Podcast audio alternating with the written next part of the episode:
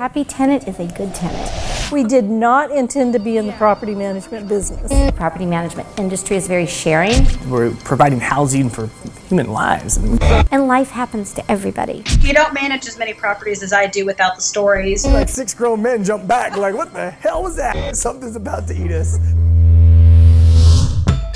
You're listening to the Property Manager Podcast, brought to you by Buildium. Real stories, real people. I'm Caroline Thompson from Buildium, and this is the Property Manager Podcast. We created this show to learn about your stories and adventures that you've experienced in property management. That being said, I loved learning about Melissa Clinton's story. She's the co owner and broker associate of At Home Properties in Texas and works alongside her mother and her husband. Melissa's mother, Lynn, has been involved in the industry for 30 years and is the one who actually first started the company. Today, Melissa has been involved in the industry for 17 years and has served on multiple boards, from the Realtors Association to the Women's Council of Realtors in Texas. She credits networking and creating those valuable relationships, among many other factors, for continually improving their company growth. Let's take a listen. My name is Melissa Clinton. I am co owner and broker associate of At Home Properties. My mother, actually, she's uh, my partner, my business partner, and I grew up in the real estate business. I'm third generation realtor my mom's company was growing and she needed help and I wanted to be closer to family with children and everything. So that's how it came about. At Home Properties has been a part of the community for 30 years and has built a reliable and trustworthy reputation. I asked Melissa to give us some background on what they do day to day and how they're leaving their mark on the industry. We're realtors. So we're a full service real estate firm. A lot of companies here in town, they just do sales. There are some companies in town who will not allow their agents to do management because there is so much more involved and, you know, more rules that you have to um, abide by, regulations, property code, all that kind of stuff. And it does take more than just, oh, I'm going to manage this property. So there are firms here in town who will not allow their agents to manage properties and, and do that, but they can do leasing. We have companies in town who strictly do locating. So they will lease for anybody who has something to lease and they don't do management, they just do the leasing side of it. We tell our clients all the time, we're here, you want to buy, sell, lease, manage, we can do it all. I've worked with first time buyers, you know, that come in, they're moving to town to teach at A&M or, you know, whatever say they move away, but they think they may be coming back, so they want to rent the place. So then they come back to us and, and we rent their house and manage it until they decide to, you know, go ahead and sell it or, uh, you know, just continue using it as an investment property. We have one client uh, that my mom has worked with for years and years. I mean, since uh, he was one of her first clients, I believe. We have just sold his grandchildren a house. Now he's got investment properties too that he rents out we have those clients that we've worked with for decades. We have investors that say, "Hey, I need to, you know, buy a property," and we have people who've never even seen the property. They strictly go off of our recommendations and, you know, viewing properties online. Despite growing up close to the real estate business, Melissa did not initially pursue a career in the field. It wasn't until she was looking to move back home to be close to her family that it all started to fall into place. Her mother was in need of some assistance running the business, so it was a natural transition for her to start working with at home properties. I grew up in the real estate business. I'm third generation realtor. I was working for Verizon, managing a help desk, and my mom's company was growing and she needed help, and I wanted to be closer to family with children and everything. That's how it came about. We all know how stressful and unpredictable being a property manager is, but I wanted to hear Melissa's perspective on the pros and cons of the role, especially since it's so intertwined in our family's lives. I asked her what types of challenges that brings.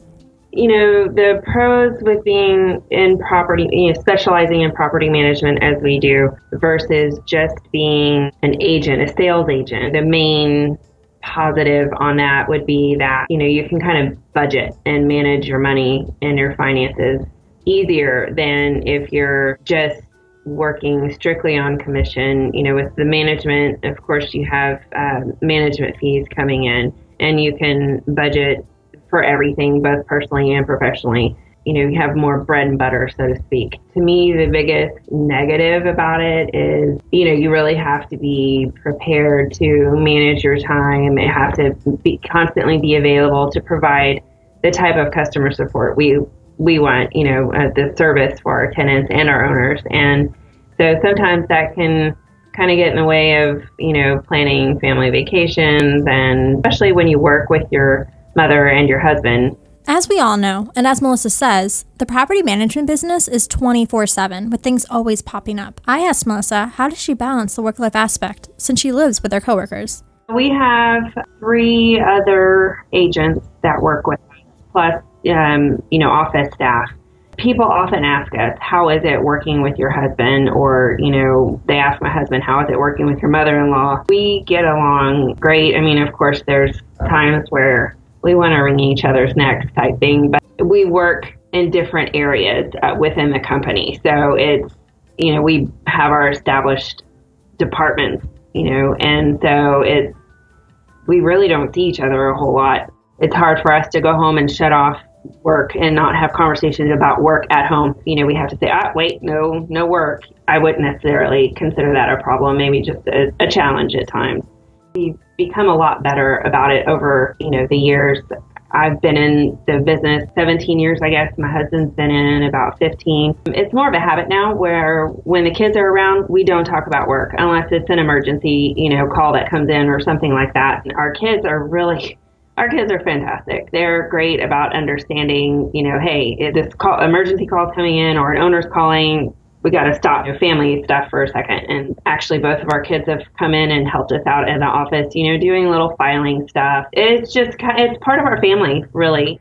As I mentioned earlier in this episode, it was Melissa's mother, Lynn, who actually created this company. So it was a natural transition for Melissa but I wanted to learn more about what made her mother get involved in property management. She's been in the business 30 years. So she got in the business when there was no internet and contracts were press hard, third copy's yours kind of thing, you know, in triplicate. And uh, my dad was a dentist. She was running the business with him. And I guess she had decided, you know, she wanted to do something on her own. She had to go and take the test and then waited weeks to get the result. She just did that and she did sales for a really long time um, she got into property management. It kind of just happened working with one of um, her brokers. Um, then he wanted out of the management business, so she bought that from him. And it took a lot of pushing from my dad uh, for her to believe that she could do it. And um, I mean, she's done a fantastic job. Since Melissa's family is so deeply involved in property management and has been for years, I wanted to know what industry changes they've witnessed over time. My mom, she had the test on paper, and you know the contracts were all on paper. MLS listings were a binder you got like every it was nothing like it is today. When I got into the business, it, internet had already kind of started. So um, listings were in MLS online, um, but our website wasn't. Um, they had just developed the website, and it was basically a spreadsheet that our receptionist would upload every week. And, um, you know, we were still doing newspaper ads. And um, at the time, the management software we used was basically a glorified access database. It's crazy to think how much things have changed. I mean, when I came in, we had maybe 100 properties. Um, you know, and now we're close to 800. Big difference in 17 years. It's crazy to think how different the industry was when Melissa's mother first started the company to where it is today. Technology has certainly affected how many things are handled, but I asked Melissa what else she thinks, besides technology, has affected their overall growth. Well, I think technology, of course, helped. Um, I wouldn't say it, you know, was a, a main catalyst in our growth. It's a lot of our um, business is word of mouth. Um, you know, we have owners from all over the world. You know, they refer family. Uh, we've got one owner who has close to probably 200 properties between him and his friends and family. You know, then they just keep referring people to us and um, you know, of course, we work really well with other agents here in town who refer people to us. And both my mother and I have been on the board here at the association. My mom, a couple of times, has, you know, run through the board and was president of both the MLS and the association. I was I served on the board as president of the association, and I also chartered our local network for Women's Council of Realtors here and so went through that and on into the state board on that. So that alone has really helped grow our business.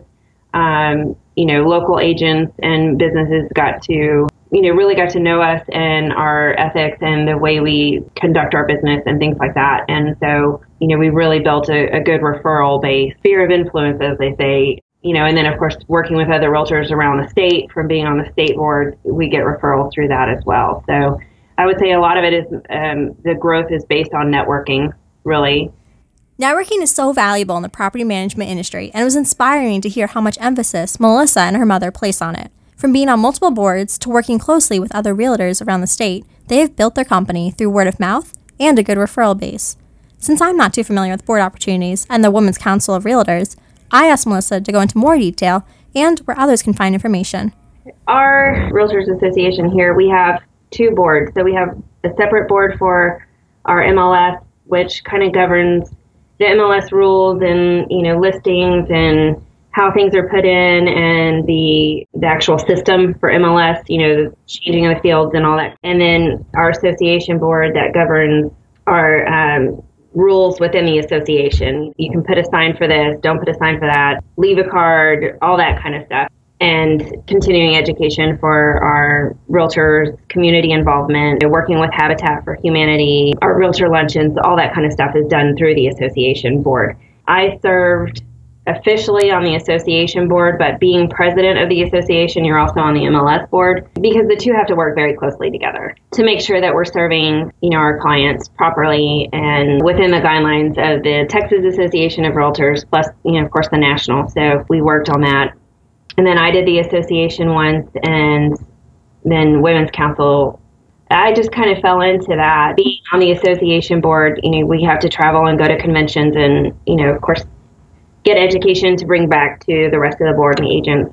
I had seen these ladies, you know, that just seemed like they were having so much fun and found out who they were. And, you know, they said, oh, we're Women's Council, you know, y'all should come check out a meeting and join us. And went to a meeting and said, hey, how do I do this? And it just kind of took off from there. I served president uh, for, I guess, a year and a half from the time we started. Went from there, I was elected onto the state board as a district vice president. From there, I was elected uh, treasurer. Unfortunately, I had to resign before continuing on to be president just because family issues.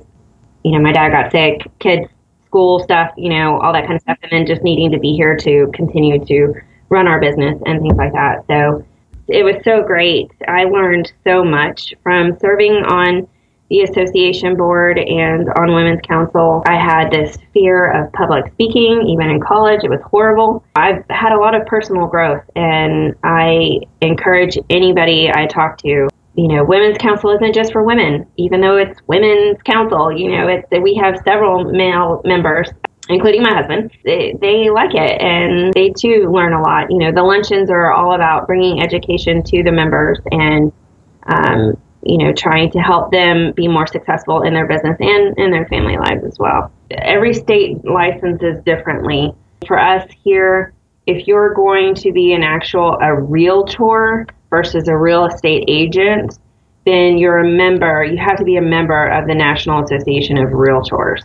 And I would assume that that's kind of how it is in every other state. So if you're not a member of the National Association, then you're not a realtor, you're a real estate agent. There's a difference. The National Association has very strict ethics and things that rules that we have to adhere to. With that, here in Texas, once you're licensed, here in College Station, you know, Bryan, especially, if you are sponsored by a broker that is a member of the board of the association, then you automatically have to be a member of the association. And through being a member of our local association, then you're also a member of the state and national association. Pretty much, if you work here in Bryan College Station, you have to be a member of the association. Now, you can also join, there are several members here in Bryan College Station who are also members of the Houston Association of Realtors.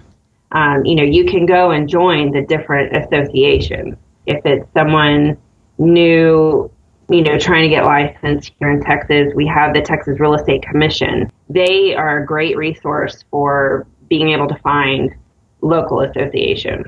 You know, our local association and women's council work well together. They kind of feed off of each other. You know, if you join one, you're you're bound to hear about the other. Um, but of course, Google, you could probably just Google realtor association.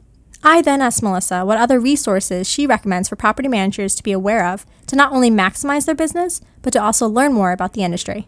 You know, any new agent need to get involved. I mean, even if it's just so much as you know going to the luncheon, maybe getting on a, a, hospitality committee or a committee that doesn't require a lot of time. In our association, we have all sorts of different committees. Some that need you to lead the pledge or the invocation at the luncheon or things where you're helping to fundraise for our PAC, our political action committee, and interview candidates for the local and things like that. So, I mean, it depends on how much time they have to give, but they get to know other agents within the association and learn from people's um, transactions. You know, you got a weird transaction and you're not sure how to handle it.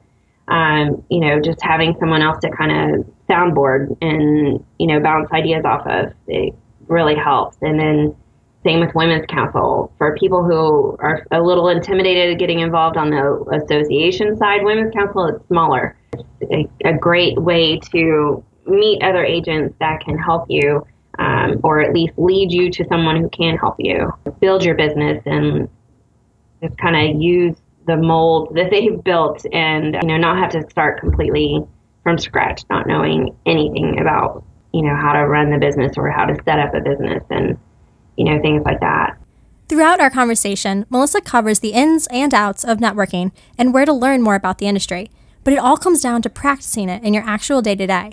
I asked Melissa how did she reach the point where people can continually trust her and her team and the services they're providing. Well, you know, we um, are very meticulous about our process, you know, that we have in place when it comes to managing a property. Just having been in this town as long as we have, even outside of real estate. I mean, I grew up here. I've been here since first grade. Again, it's word of mouth. You know, we start with a few and then they refer people. This is such a great town. Um, you know, it's great for investment uh, properties. Back when real estate kind of had the ground, you know, the floor fall out from beneath everybody, our area wasn't hit as bad as, you know, some of the, the bigger towns. We're kind of in a bubble having university here and, and things like that. I mean, it, we, it wasn't the best time, but it, um, you know, wasn't bad. And we've been very successful, again, just trying to stay involved in the community and keep our name out there. And so, I mean, our success rates, you know, our occupancy and leasing uh, year over year have been, you know, 98% occupied, 100% occupied. I think the lowest it's been um, in several years was probably uh, last year, and it was like at 97% you know, and that's also including the properties that we get because people aren't happy with their management. You know, towards the end of the leasing season, that's when you see a lot of shifting and owners taking their properties to another management company. They didn't get it leased for whatever reason, and those statistics have those properties factored in there too. And, and we're very honest with our owners. If they bring us, a, uh, hey, I'm interested in this property, I saw it on you know, Zillow or whatever, we'll go take a look at it for them. Or oftentimes we know the area and um, we say, yeah, that's not a great area. I would look at this. Or yes, that would be great. Or, you know, here's what we think you could rent it for. You know, we just try to be very honest about how we feel about the property and try to look at it as if it was us purchasing this property or, you know, needing to purchase a property, would this be one we would buy? You know, we try to look at it for, you know, is it something we would do? Uh, and if not, then we tell our owners, you know, we don't want to, because it doesn't do you any good to lead an owner in a direction and then fail at leasing the property or managing the property. All that does is put, uh, you know, a bad taste in, in the owner's mouth for your service. So we won't take any properties in management that we don't feel will fit well within our inventory or that we don't believe we can manage or meet the owner's expectations. I mean, we've had some owners who say, hey, uh, another agent sold me this property and they say I can get two grand for it. Well, no, actually, we feel you can get you know fifteen hundred for it. So we'll try it. You want to put it on the market for two grand, by all means, we'll do it. But we don't think it's going to, you know, get to that rate. We just try to be very honest and set ex- realistic expectations for our owners and what we can um, and do for them. Because if you set unrealistic expectations, you're really just setting yourself and the owner up for failure, and that does no doesn't do any good for anybody. We've heard multiple times over the past few episodes how important it is to build strong and trusting relationships with your owners and your tenants, so it's a win win for everyone. I've quickly learned that open and honest communication is a great first step in fostering and maintaining these types of relationships. I wanted Melissa's take on this and to understand how she's seen its effects. You're going to make mistakes. Everybody makes mistakes. Taking that accountability when you do and rectifying it and you know, getting your owner happy or your tenants happy. Happy tenants mean happy owners. It's one big, um, you know, circle and it all feeds into each other. You know, so we do everything we can to keep our tenants happy, you know, keep our owners happy, you know, getting the rental rates they want and return on their investment and, but yet, you know, offering great places for our tenants to live, you know, maintaining the properties. Of course, we've been in situations where owners and us did not agree on how to maintain the property and we had to make the decision to terminate, you know, that agreement and just say, okay, we both have different views on how this should be handled. And, you know, obviously we're not going to be a successful partnership and achieving both of our goals. Of course, you know, new in the business, you just want to take everything. And through the years, um, you know, I've learned there's a time to say, no, that's, that's not for me you know, of course, no one likes to turn away business and, and potential money. There's a time where you have to weigh your output. Again, if you say, yes, I'll take on this business and you know it's not right, you may not put your heart and soul into it. Um, then, of course, then you're not going to have a happy client, and that just leads to bad word of mouth and so on and so forth. So, you know, we just, we try to be very forthright and forthcoming with our tenants and our owners and and everybody involved in our business. And we try to look at it as, you know, they're all an extended part of our family. Melissa makes a great point that you have to learn to say no sometimes. If it's truly not a good fit for your company, that's okay. It's also a great life lesson. So I asked her what other lessons she's learned along the way that she'd like to share. You know, that old saying, patience is a virtue. you definitely have to have patience in this business. Um, you know, you get and you have to learn to be able to read people. You know, try not to take it everything personally. You know, you'll have tenants that are upset for whatever reason. Um, you know, I just try to treat everyone with respect, regardless of who they are or how they're, you know, treating me. You know, you have to learn to you stand your ground and abide by the regulations and rules that are set for you, but also still serve patience is huge, especially in, in property management. Time management would be another thing to learn for sure. Um, you know, prioritizing what needs to be done because there's always going to be something that pops up that um, you know is unexpected and has to be handled right now, and you just have to learn to prioritize to you know be able to get everything done and, and manage you know all the daily checklists of things. And I mean, I would say with time management and patience and just perseverance. With 17 years under her belt and many years ahead of her, I asked Melissa what continually motivates her to keep going.